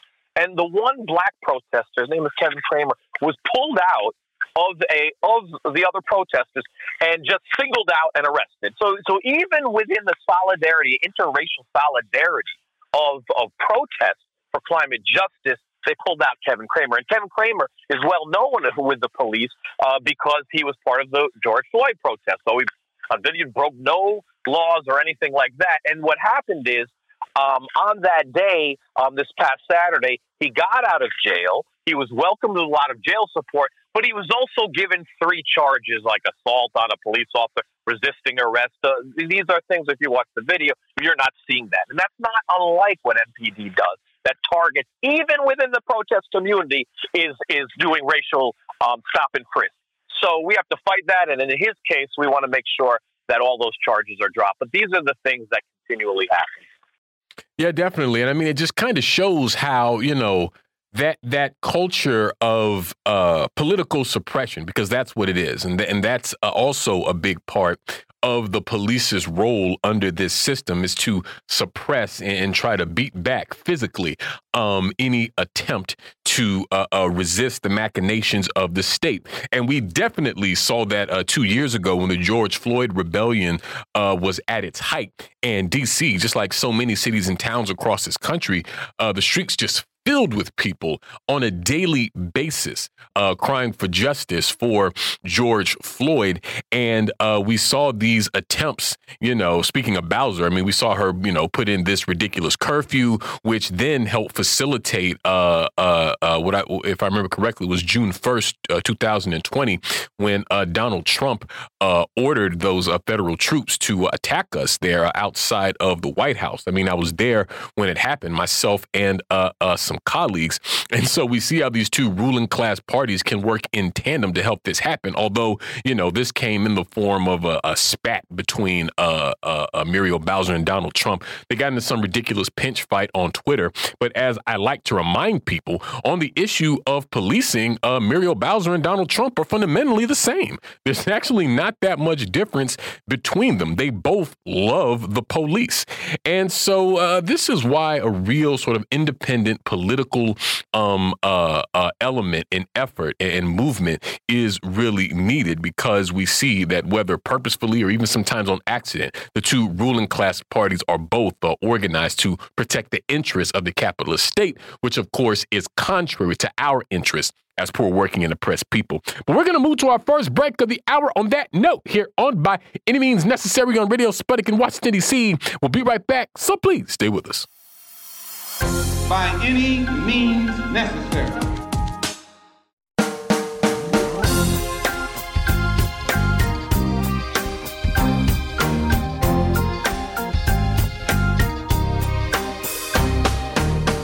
Welcome back to By Any Means Necessary on Radio Sputnik in Washington, D.C. I'm your host, Sean Blackmon, here with Jacquie Luqman. And as always, we are your guide for connecting the political, social, and economic movements shaping the world around us. Phone lines are now open 202 521 1320. That's 2 0252 I continue to be joined by Chuck Modiano. And uh, Chuck, uh, Jennifer Robinson, a barrister and a lawyer for uh, journalist and WikiLeaks founder and political prisoner Julian Assange, has said that a quote, urgent political fix is needed in his case right now uh, because the legal appeals against his extradition to the United States could very well go on for another decade as his physical and mental health continues to decline. And uh, she also noted that, uh, you know, the, the new British prime minister, quote, whoever that ends up being, now that this follows from the recent resignation of uh, Prime Minister Liz Truss after only 44 days of uh, serving, uh, was saying that whatever new uh, British PM uh, comes into play needs to take a position on this issue with Assange and uh, raise it with the U.S., which is obviously trying to extradite him to this country so that he can, you know, be subject to some uh, kangaroo court and be imprisoned and tortured here for the rest of his natural life. Now, here recently in Washington, D.C. and in the U.K., uh, we saw uh, uh, demonstrations in solidarity with Assange. Matter of fact, in the U.K., they had a human chain of at least uh, 3,600 people in solidarity. And so, you know, as a, a justice journalist, uh, Chuck, I'm just wondering, you know, why you see it as important that uh, we continue to fight and really champion the cause of Julian Assange, uh, understanding the serious um, uh, revelations that he made in exposing uh, the crimes of uh, U.S. imperialism and others? Well, you know, I've been a, fighting for Julian Assange for a long time, but what I, re- I really don't want to reduce it to a person, right? Because Julian Assange is fighting for journalism. It's fighting for whistleblowers. Mm-hmm. It's fighting for someone expo- who exposes crimes, and in his case, military crimes, you know? And so it's military crimes or police crimes or crimes against the state. When you go after someone un- unjustly for their journalism, it's not about that person. I know some people that don't care for Julian Assange for, for a variety of reasons. And to what I say to those people is, it's not about him. It's about you if you're a journalist. It is about your ability to expose corruption. And when Julian Assange kid, uh, they go after him, it's a message to everyone. It is a message to every journalist that there are boundaries. And, and I want to put a little fine point on it because one of the great things about uh, my job when I interview people is I learn a lot from the people I interview. You yourself have spoken incredibly, uh, very eloquently to to Julian Assange and and, and and and its impact on journalism and you as a journalist. Well, you know what was interesting? One thing I learned that I didn't know until October 8th, or didn't really process, I should say, is that America is using the Espionage Act as one of the means to get in 1917 Espionage Act in a, over 100 years ago, and shouldn't even really be around. But the Espionage Act has never been used against a journalist before for reporting information, right? If that's never, he will be the first journalist used under that. So, and and it's groundbreaking in two separate ways. One that I just mentioned, um, you know, he doesn't work for the government. And don't get me wrong, many people have been prosecuted under the Espionage Act wrongfully as whistleblowers who shouldn't have been.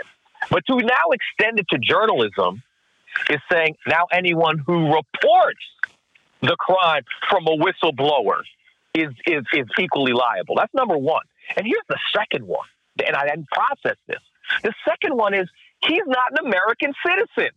How can you charge someone under an Espionage Act, which is basically treason, if you're not even an American citizen? How how can you have treason? So what it does is it extends the United States powers to have global jurisdiction over journalists. That that the United States can go after any journalist around the entire globe who decides to report factual information. And as you have eloquently said, there is nothing that Julian Assange has reported that has been contested for facts, only that he published it. I'm quoting you right now. So when you add that together and look at the entire the global aspect, it is very scary times. Yeah, that's a fact. That's a fact. And, you know, it's so funny because I feel like a part of what the Julian Assange um, case sort of exposes about the U.S. It's the hypocrisy around this issue of uh, free speech in in terms of if you're publishing things that uh, uh, you know expose the crimes of imperialism and things like that, well, then you have to be targeted and made a uh, uh, uh, an example out of. But even but even beyond that, even without the case of Julian Assange, even if that never happened, if Julian Assange was never born, the concept of free speech would still be a complete joke uh, uh, in this country. I mean, we know that uh, about 90% of the media in the United States is controlled by six corporations. Uh, Comcast, CBS, Disney, News Corp, AT&T, and Viacom. That's the big six of media ownership in the United States. I, I mean, shucks. So the Washington Post is owned by Jeff Bezos, one of the world's most uh, uh, richest men. You know what I mean? But you're going to tell me that somehow we have a quote unquote uh, a free press. And so, you know, my question, like with so many things, is like, well, you know, free for who? And like to, to whose benefit is this uh, supposed freedom? I mean, how free could it be if uh, platforms like Sputnik can be deplatformed and taking off of these major uh, podcast platforms and kicked off of YouTube and all these sorts sorts of things, not because of some crime that we uh, committed, not because of a, you know, the FCC uh, violation or anything like that, but simply because uh, uh, this is a Russian media outlet and the U.S. is engaged in a proxy war with Russia in Ukraine. And so, because of the uh, political climate, you know, a Russian media then becomes a, a, a target. And what's even more cynical about that is that all of that is being done out of a supposed attempt to combat quote unquote uh, uh, uh, misinformation. But in truth, it's about ensuring that U.S. Uh, imperialist propaganda holds hegemony and hold sway in the consciousness of the people in this country. What it seems to me would contradict the idea of a free press as uh, it's sort of popularly communicated here in this country. But we've got a couple uh, callers on the line here. First up is Tamara. Tell us what's on your mind. Hi, Sean. Hi, Chuck. Um, yeah, thank you for a really good program today. And I guess your earlier conversation about like war and geopolitics kind of got me thinking about um, Assange and how the U.S. is extraditing him. And how it's, it's it's very extra legal, or they have to like make these very broad connections to their policies here that way to rationalize, you know, um, jailing someone who is not of their, I guess, their legal territory. It almost seems like very extra legal. But I wonder to what extent does AUKUS play a role in this? Because that's often discussed as like a kind of military um, kind of, uh, how do you say, alliance.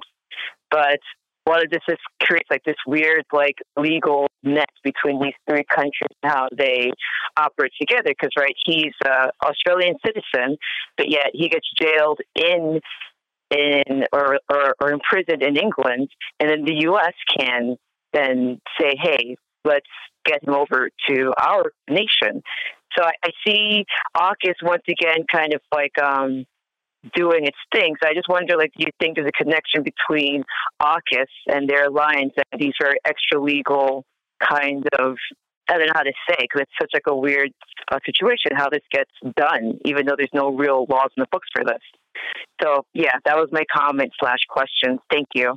Well, thank you, Tamara. Appreciate you calling in. Hope to hear from you again soon. I mean, uh, it's an interesting question. I tend to think that AUKUS, uh, speaking here for those who don't know, this uh, basically uh, nuclear uh, uh, power agreement between Australia, the UK, and the United States um, that is that really only exists um, as a part of the U.S.'s new Cold War against China. That that's basically what that all is about. And while I, I don't tend to think that that grouping specifically has much to do with Assange or the kind of extra legal character of his uh, uh, case. But I mean, I do think that AUKUS is, you know, from a geopolitical standpoint and understanding the role that uh, Assange plays in that as well, it's it's a kind of part and parcel of this broader effort of U.S. Uh, imperialism uh, to try to maintain hegemony and to try to keep its um, vice-like grip over uh, the destiny of uh, people's resources and lands all uh, across this earth. And so it will create any number of formations. It will create rules, bend rules, break rules at its whim if that's what in its interest. And so, like I say, I don't necessarily see like a direct correlation, but I mean, when we look at sort of the broader machinations of a U.S. imperialism that is in decline, well, then I think it's uh, just kind of one aspect of a broader piece. Uh, we have another caller on the line here. Dave, tell us what's on your mind. Hey, Sean. Hey, Chuck. Chuck, uh, the first thing that I thought of when I saw the rumor that uh, Tom Brady might be getting divorced was I was really pissed off because it means that he may never retire now. right. You, you, you might you might you might be right about that. You might be right about that. Or he lost his marriage to go eleven and six and get kicked out of the playoffs in the first round. Yeah, he actually seems to be on a decline this year, which is which looks good. But my question is about the Draymond Green uh, violence in in Golden State. Um, when I saw that punch and the way he knocked out, you know, pretty much knocked out Jordan Poole, the first thing that came to my mind was when the uh, the Golden State owner shoved Kyrie Lowry, uh, Kyle Lowry in the middle of the NBA Finals a few years ago when Kyrie uh, Kyle Lowry landed in the stands and that minority owner just kind of shoved him for no good reason and virtually had no consequences. Um, but I was just generally, uh, I just wanted to know your thoughts generally on like this like intra-team violence, um, how it is a form of workplace violence, um, the power dynamics between Draymond Green and Jordan Poole that differential and how you know the Warriors didn't even really seem to, to punish Draymond, and and then he came out with this like kind of bizarre documentary a couple nights ago, and how this all kind of like sucked the attention away from what was happening with the Celtics. And I don't know if anyone's asking questions about the uh, the Ime Udoka scandal up there. So just your general thoughts on, on what's been going on in Golden State. Well, appreciate you calling in, uh, Dave. Uh, good to hear from you. Hope to hear from you again soon. An interesting question, Chuck. Your thoughts? Yeah, you know, my answer might disappoint. I'm a little bit of old school. I'm, I'm going to let me preface by saying I'm a 1990s. I'm a Knicks fan, and 1990s is the greatest era. And some would argue that Charles Oakley, Anthony Mason, and the Ewing mugged everyone down the court time. So I just want to give you my my built-in bias, right? Um, knowing sports, that this this was in practice, right? And this actually happens a lot more than people think. I think the most famous one in practice was Michael Jordan punched Steve Kerr in the early 90s. We don't have videotape of that. I wonder if we did have videotape of that. He said something and he popped them and Steve Kerr went down. You could go back in history of people with clean, pristine images like Roger Staubach was in a, a couple fist fights with his backup quarterback. He got punched and a few weeks later he punched him back but I would argue probably 80 to 90 percent never see the light of day, never make the news, gets closed in house. And in this case, um, TMZ reported it, and we all know about it. And you know, there are even some whispers that some that that the team leaked it, that maybe not want to pay Draymond a contract later on and whatnot.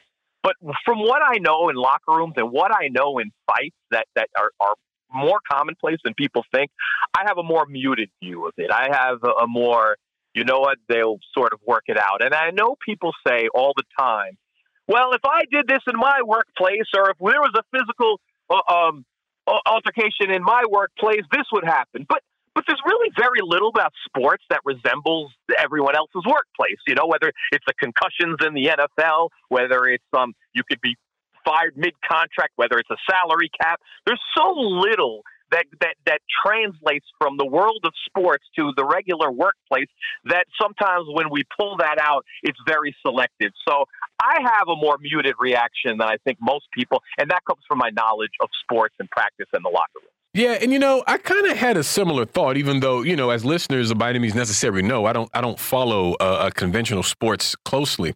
But uh, you know, one thing that I do understand is sort of the dynamics that you just uh, laid out, Chuck. That you know these sorts of dust up scrapes, uh, uh, you know, they, they, they happen a lot in uh, professional sports. I mean, a lot of big egos, a lot of uh, emotions running high. You know, a lot of uh, high stakes and uh, all sorts of things that can explode. But it, it's true that I think a lot of these things are often consigned to a rumor, and uh, we don't typically have the kind of evidence for it like uh, we we saw here.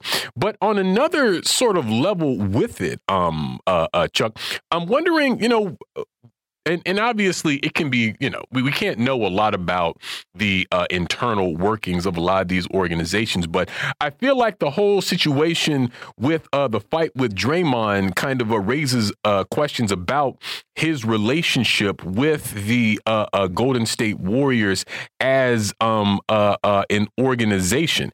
And you know i'm just sort of wondering what what what you think uh, this all reflects on that uh, particular dynamic and, and what it could mean for anything for a Jordan Poole as well.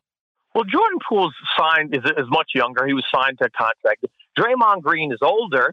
He's been part of the big three with Steph and um, uh, Klay Thompson, and he's going to be a little more on the downside, right? So if, he has, if he's up for a contract next year and they sign him for a, a big contract, probably he's probably got maybe a couple productive years left, here, but it would it wouldn't be good in year three and year four. And Golden State has a lot of young people to sign. So it may be helpful that when you don't sign a sort of iconic figure on your team, you're going to get pushback. And in this sense, that should Golden State management decide not to sign him, this will help give them cover. And Draymond is a very unique player because most great players put up all these great stats. And it, doesn't really work with Draymond. He's sort of the glue. He plays incredible defense. He does things that other no one else on the team could do. He's not a particularly good scorer, but he can rebound. He can play defense. He's an excellent passer from the from the, the forward position. He can guard a guard and he could guard a center. And part of the reason of guarding other bodies has made him weaker. You know, it, it takes a toll on your own body over the years being asked, to guard bigger people. So he's on a little bit on the downcline, a uh, decline, a little on the downside. So if I had to guess, um, I, I think that he may end up elsewhere in a couple of years. Yeah, and you know, this also raises a question to me about the role that the media plays in blowing these things up. I mean, I think when the video was released of the fight, a lot of people felt like this was released by you know someone who you know uh, might be seeking a payday who knows? They may be uh, you know a, a, kind of lower level uh, person some form or fashion in the organization. I mean i don't doubt that that could be true. But i mean when we talk about this uh, documentary that tnt put out about it i mean uh, from what i'm seeing it, it appears as though draymond uh, sat for an interview for this documentary talking about he didn't know that he didn't know how he didn't understand quite how viral the, the video had went saying that he was kind of just at home relaxing with his children when um you know all of this kind of uh, uh blew up but i mean I don't know. I mean, certainly it, it's understandable and a worthwhile thing to want to understand and explore when something like this happens. But I mean, does it necessarily need like a full length treatment in that way? Like, you know, I just wonder sometimes if these kinds of issues aren't exacerbated by the way that uh, uh, the media sort of grapples with them. Now, to be fair, I have not seen this documentary, so you know I don't necessarily know the tone and things like that. But I don't know. I mean, should this have been something that should have been allowed to run its course? I mean, you know, are are do you know our media companies? I mean, do they sort of latch upon these things to try to, you know, milk whatever bit of profit they may be able to get from it? Just how do you sort of see that that aspect of things, Chuck? Listen, the punch was significant. I saw the video you know, straight from Saginaw, boom. You know, he hit he hit him hard, right? Oh yeah, he popped him, yeah. But but but I I, I will say this, as someone who studies sports media and, and in a very quantifiable way, there is something to be said about the sports media playing up black feuds in particular. Mm. Black feuds. And it doesn't always have to be a punch. It could be Kobe versus Shaq or McNabb versus T.O. It, it doesn't have to include any physical altercation there's a long history of, of things being played up when the sports protagonists are black. That that if you look into and, and I can have this analysis, you could say well, Draymond was wrong to punch Jordan Poole, and sports media um, loves black misbehavior, loves black athlete misbehavior, profits off black athlete misbehavior. We'll talk for a week or two weeks about black athlete misbehavior, but not about Brett Favre funneling millions from um, uh, um, individuals in Mississippi where he pulled money off the uh, uh, allegedly off the um, welfare roll. So you, when you really start to analyze this and then look at polling about most hated athletes, I started studying polling over five, six, seven years when they were polling who's the most hated athlete each year, and the, the whole list was black. And a lot of oh, Ben Roethlisberger didn't make the list, you know. And you start looking at why didn't they make the list? Because the media decides what is in our consciousness all the time. And if people don't understand that that black athlete misbehavior, and I just say misbehavior, not violence, just misbehavior is a commodity that can make profit in a in a capitalistic sports empire, then, then you're not looking at the big picture. And you could have that analysis and also be in disagreement with the behavior. Both can be true and should be true.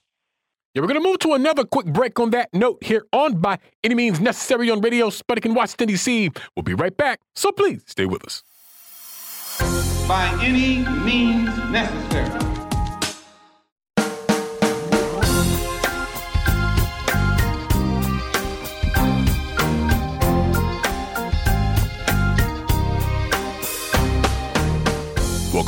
To By Any Means Necessary on Radio Sputnik in Washington, D.C.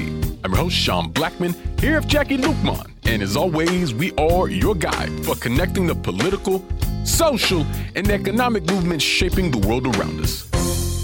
My dear friends, phone lines are still open 202 521 1320. That's 2 0252111320. I am here. Uh, Chuck Modiano is here as we continue. And uh, you know, Chuck, I was I was just thinking, uh, uh, you know, because we were just talking about dust ups you know, within teams and things like this. And I mean, switching the focus to football a little bit.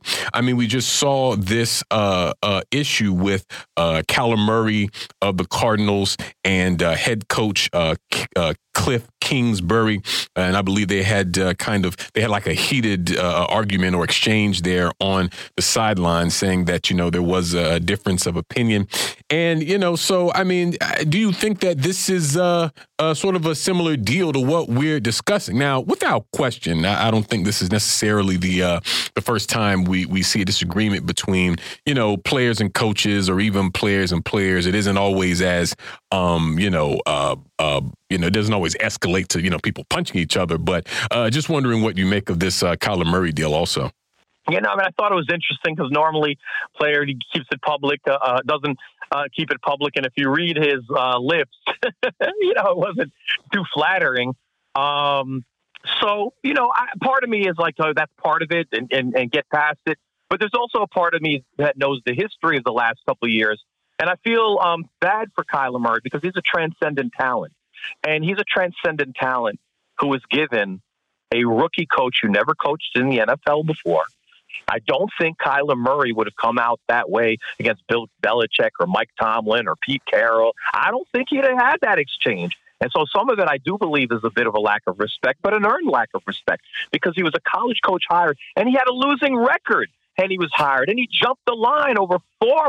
You could have hired Jim Caldwell, a QB guru, who could have helped him out. Um, so, so the lack of respect is, is probably also tied that Cliff Kingsbury didn't deserve that job. And I think what you're going to see is some of the underperformance, particularly when DeAndre Hopkins was out, and he you, you have this great guy to, to catch everything you're you're seeing lack of coaching. And what they do, what they used to do, is they would take a college guy and they say he has a great system, right? Oh, he has brilliant mind. This was the language used for Cliff Kingsbury. He has a brilliant mind. They said this about Urban Meyer as well. Yeah, they said this about Matt Rhule, two coaches, college coaches who were just fired.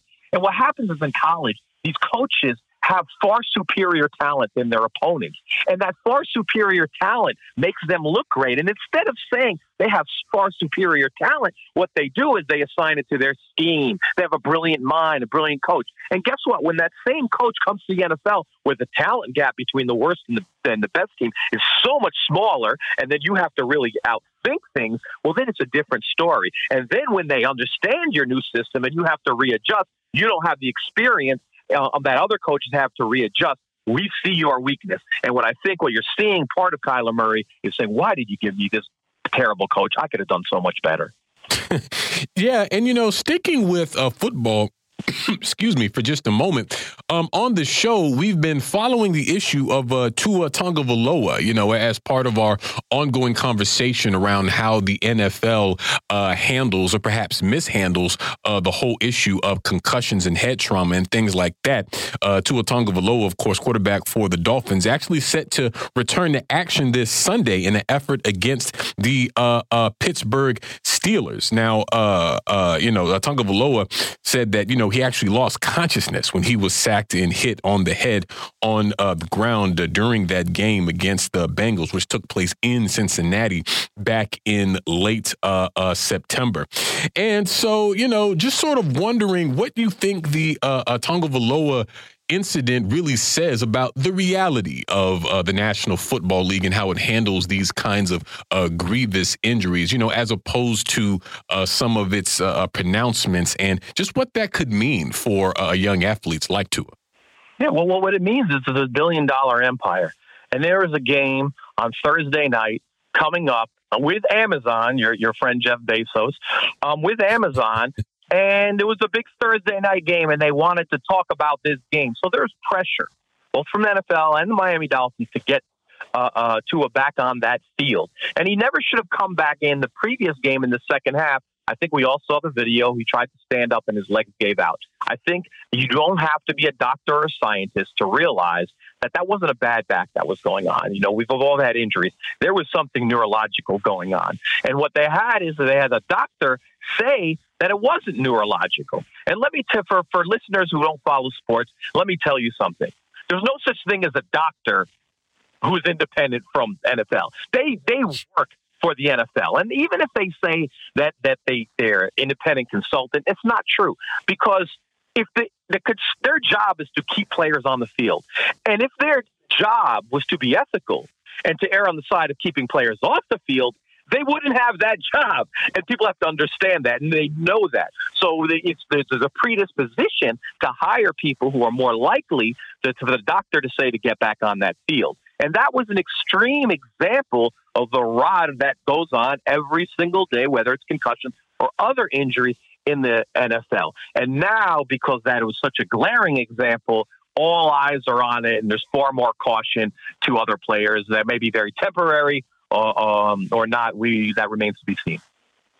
Yeah, and you know, there's another aspect of this that I thought was pretty interesting, Chuck, in terms of basically the the politics of Thursday night football as it uh, seems like it's a real um, it's been a real success uh, so far for uh, uh Amazon uh, who has been streaming it. Um, I'm looking at a piece here on CNN Business from September 22nd that says quote the tech giants first exclusive NFL game which saw the Kansas City Chiefs edge out the Los Angeles Chargers 27 to 24 averaged 13 million viewers last last Thursday, according to Nielsen. And so, Chuck, what do you see as like uh, the connection as, you know, efforts like this, you know, clearly aimed at sort of expanding, uh, uh, you know, a, a, profit motive, if you will, or a, uh, you know, income stream, if you want to put it that way, for both uh, Amazon and the league, and how you think it factors into issues like uh, the Tua Tagovailoa situation?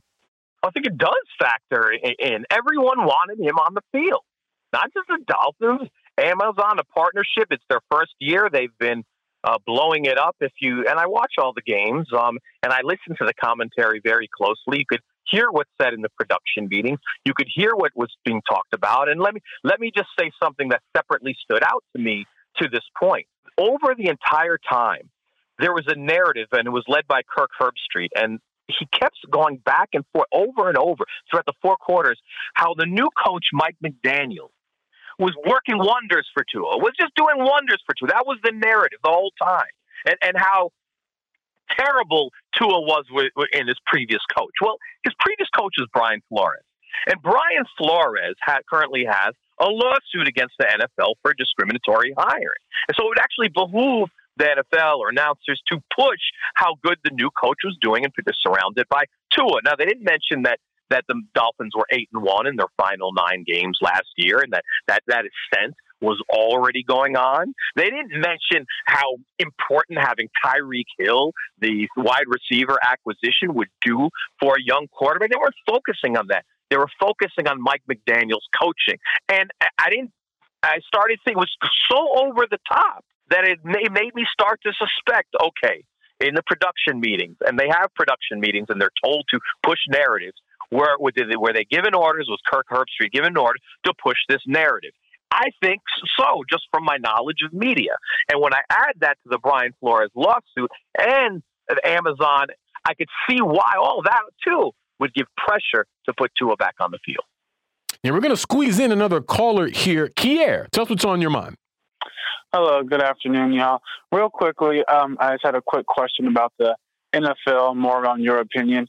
So, ever since the Colin Kaepernick situation happened around 2015 16, I've been not watching the NFL just on my own personal boycott. And I'll admit I might have failed a couple for like a Super Bowl here or there. But my main question is um, I'm basically starting to miss it and like I miss the excitement of watching it. So, how do you kind of juggle knowing what the NFL is and then also like the enjoyment of sports versus feeling like you're feeding into it while also um, consuming it?